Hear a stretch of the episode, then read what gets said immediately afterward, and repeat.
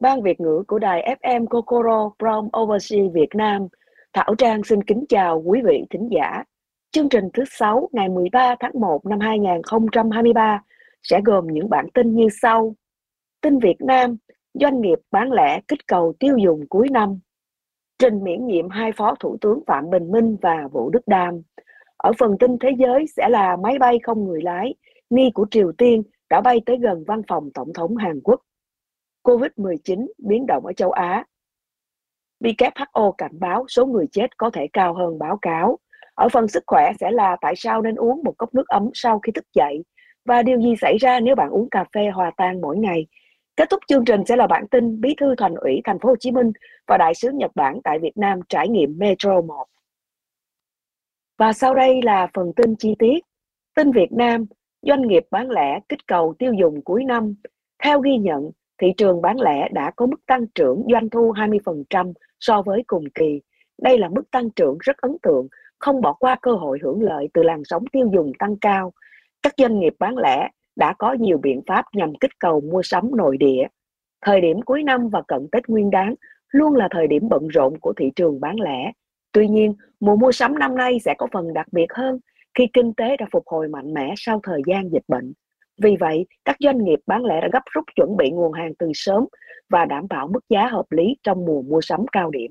Thống kê cho thấy, người tiêu dùng không chỉ mua sắm với số lượng nhiều hơn mà còn quan tâm hơn đến chất lượng của hàng hóa. Thị trường bán lẻ trong năm 2022 đã ghi nhận xu hướng tiêu thụ những mặt hàng tốt cho sức khỏe với nguồn gốc rõ ràng và sử dụng nguyên vật liệu an toàn. Trong khi đó, tăng thời gian mở cửa hệ thống siêu thị và mở rộng bán hàng đa kênh cũng là một cách làm hiệu quả mà các doanh nghiệp bán lẻ đang áp dụng. Năm 2022, ngành bán lẻ Việt Nam chịu nhiều tác động từ kinh tế thế giới như lạm phát, nợ xấu, suy thoái kinh tế. Theo chuyên gia nhận định, các giải pháp bình ổn giá đã phát huy tác dụng hỗ trợ doanh hỗ trợ các doanh nghiệp bán lẻ kích cầu tiêu dùng.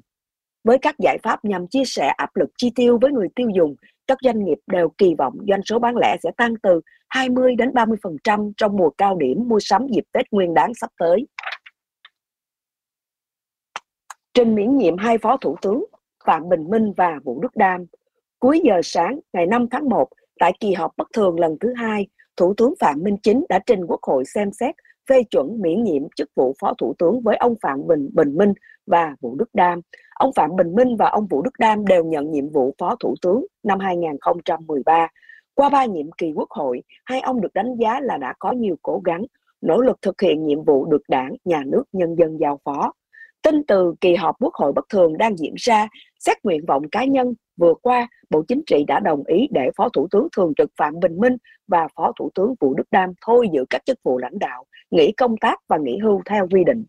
Căn cứ quy định của pháp luật, Thủ tướng trình Quốc hội xem xét phê chuẩn miễn nhiệm chức vụ Phó Thủ tướng đối với ông Phạm Bình Minh và ông Vũ Đức Đam.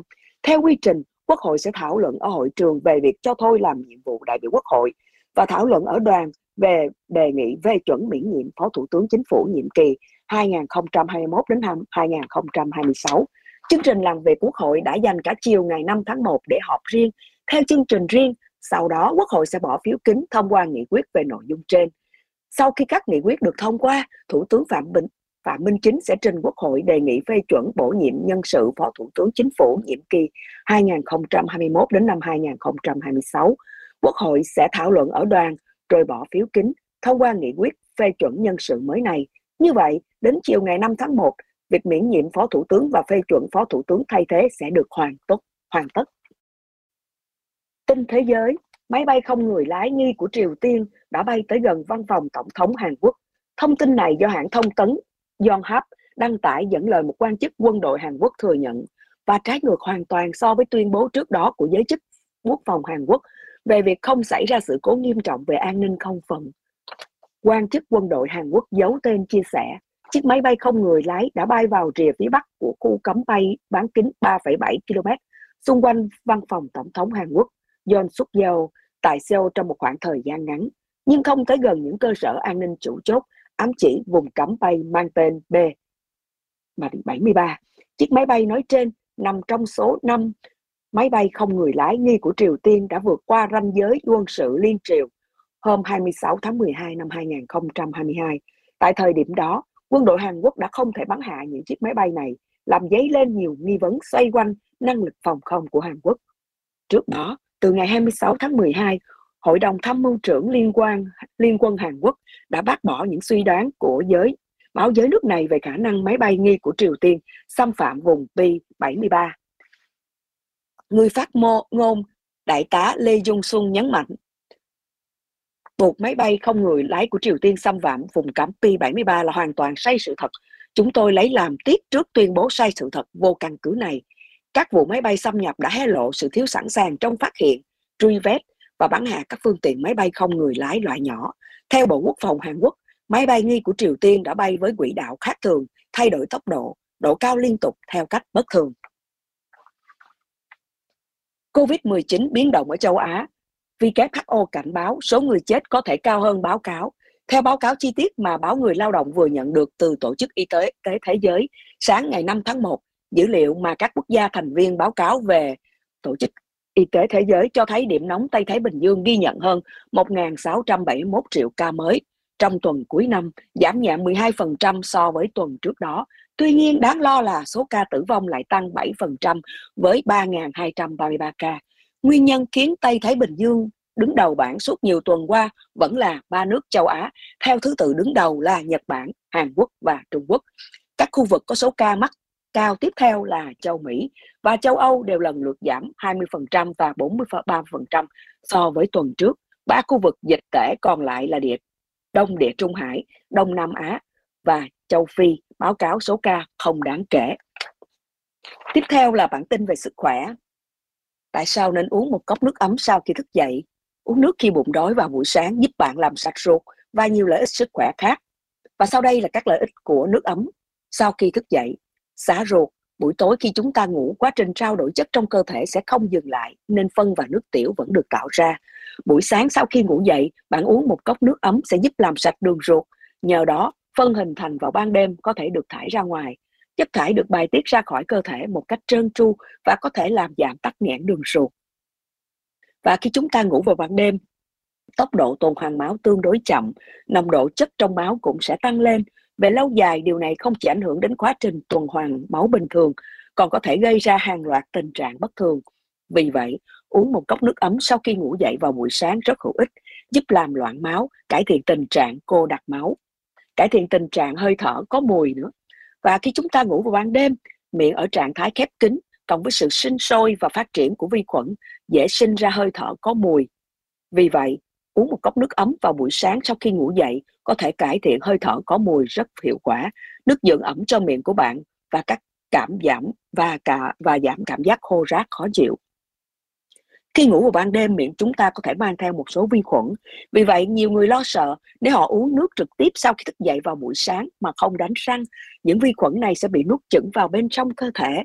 Để trả lời câu hỏi này, chúng ta cần hiểu nhiệt độ khoang miệng khi ngủ vào ban đêm tương đối cao, lại ở trạng thái ẩm ướt, là môi trường rất có lợi cho vi khuẩn sinh sôi và lây lan.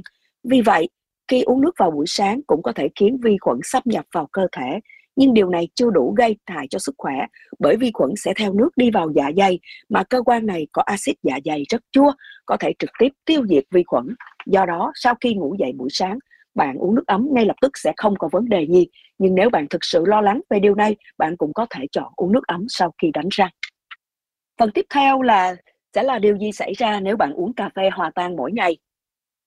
Cà phê hòa tan thơm ngon, giúp bạn sảng khoái nhưng có thể là nguyên nhân gây bệnh tiểu đường nếu bạn uống thường xuyên. Nhiều người có thói quen thức khuya làm việc, đặc biệt với các lập trình viên, designer, việc thức khuya càng phổ biến. Họ thường làm việc đến 23 giờ và 0 giờ ngày hôm sau hoặc có thể đến 3-4 giờ sáng để giảm thiểu tình trạng buồn ngủ, uể oải. Nhiều người dùng cà phê hòa tan. Không chỉ dân văn phòng mà nhiều sinh viên cũng có thói quen uống cà phê để học tập hiệu quả hơn. Nếu bạn uống lâu dài, cà phê hòa tan sẽ tạo nên ảnh hưởng gì? Chúng ta hãy cùng nghe trường hợp dưới đây nhé. Ly đến từ Thượng Hải, năm nay 26 tuổi, bởi vì nhịp sống ở thành phố rất nhanh, áp lực cũng lớn hơn tại các thành phố khác, nên dù là một thực tập sinh, Ly cũng thức khuya vì công việc. Để có trở th- để có thể trở thành nhân viên chính thức càng sớm càng tốt, Ly rất siêng năng làm việc, cô thường xuyên làm thêm giờ cho đến 3 đến 4 giờ sáng. Do đó, cô thường xuyên thiếu ngủ, không có sức lực, lúc cần tăng hiệu quả công việc của ban ngày hay để sảng khoái tinh thần vào ban đêm, cô uống cà phê hòa tan. Cô không uống được cà phê quá đắng nên chọn cà phê có thêm đường. Sau một thời gian, cô dần tăng cân và mất đi vẻ ngoài thon thả như trước đây. Bạn bè của cô lo lắng cho tình trạng thể chất của cô, vội vàng thúc giục Ly đến bệnh viện để kiểm tra kỹ lưỡng. Lúc này cô mới biết chỉ số đường huyết của mình đã vượt quá mức tiêu chuẩn, chuyển biến nặng thành bệnh tiểu đường. Ban đầu, Ly cảm thấy rất khó hiểu tại sao cô lại mắc tiểu đường khi còn trẻ. Khi bác sĩ hỏi về thói quen hàng ngày của Ly, cô mới vỡ lẽ. Đó, mọi chuyện có thể bắt đầu từ cái việc cô uống cà phê hòa tan thay nước lọc. Bác sĩ cho biết, mặc dù cà phê hòa tan tiện lợi hơn nhiều so với các loại cà phê khác, người ta cho vào cà phê rất nhiều đường để hương vị cà phê thơm ngon. Vì vậy, người phân tích nếu thỉnh thoảng uống một hai cốc cà phê hòa tan, nó không tích tụ đường quá nhiều trong cơ thể. Nhưng nếu uống dùng thức uống này thay nước lọc như ly, lượng đường trong máu sẽ tăng cao nghiêm trọng và gây ra bệnh tiểu đường. Mặt khác, nó cũng sẽ đẩy nhanh quá trình mất canxi trong cơ thể, khiến xương giòn và gây loãng xương.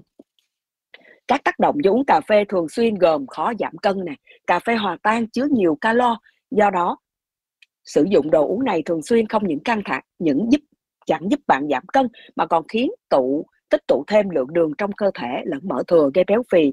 Nó cũng dễ làm cho quá trình trao đổi chất của cơ thể không diễn ra bình thường. Vì lợi ích kinh tế, nhiều hãng chọn các loại cà phê chất lượng kém để làm cà phê hòa tan, không có lợi cho sức khỏe. Dù uống cà phê hòa tan hay là cà phê xay thủ công, nhịp tim của cơ thể con người đều tăng lên. Nguyên nhân do cơ thể phải chịu gánh nặng lớn, nhịp tim không ổn định khi con người thức khuya trong thời gian dài.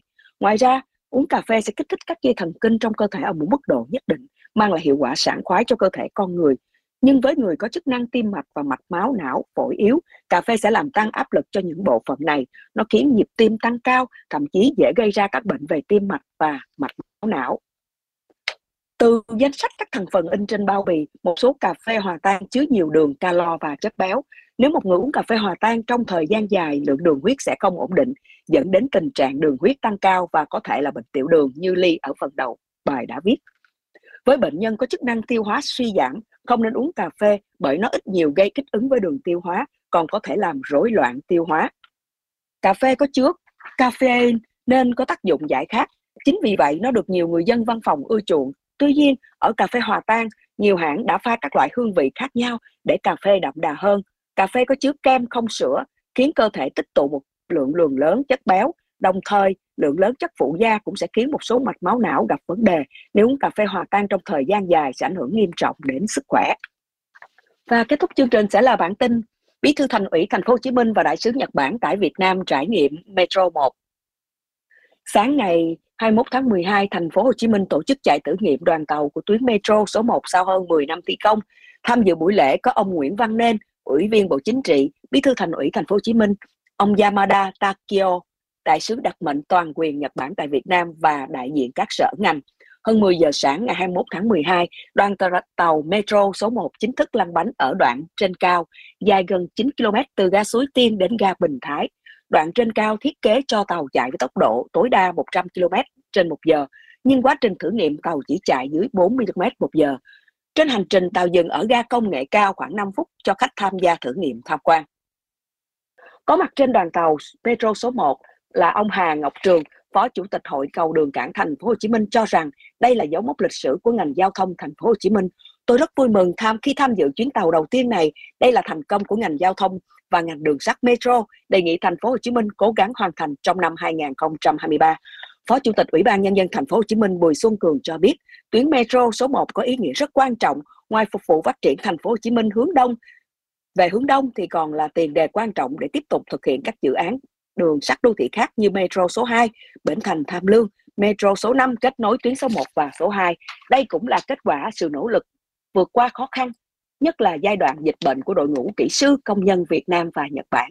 Đây là tuyến metro đầu tiên của thành phố Hồ Chí Minh và Việt Nam. Việc này có ý nghĩa hết sức quan trọng bởi đó là sản phẩm cụ thể đánh dấu một bước chuyển quan trọng thử nghiệm an toàn để sớm đưa công trình vào khai thác thương mại theo cam kết của chủ đầu tư là nhà thầu là trong năm 2023, ông Bùi Xuân Cường cho biết. Tuyến metro số 1 Bến Thành Suối Tiên dài 19,7 km, trên tuyến có 17 đoàn tàu, mỗi đoàn có 3 toa dài 61,5 m với sức chứa 930 hành khách. trong đó 147 khách ngồi và 783 khách đứng. Tốc độ tối đa là 110 km/h, đoạn trên cao và 80 km/h đoạn ngầm. Đến thời điểm này, toàn dự án đã đạt được 93,56% khối lượng thi công. Chương trình đến đây là kết thúc. Cảm ơn quý vị đã theo dõi lắng nghe chương trình. Mọi liên lạc xin gửi về cocolo.gb. Muốn nghe lại chương trình, hãy liên lạc đến radico.gb. Chào tạm biệt quý vị và hẹn gặp lại chương trình thứ sáu tuần sau nhé.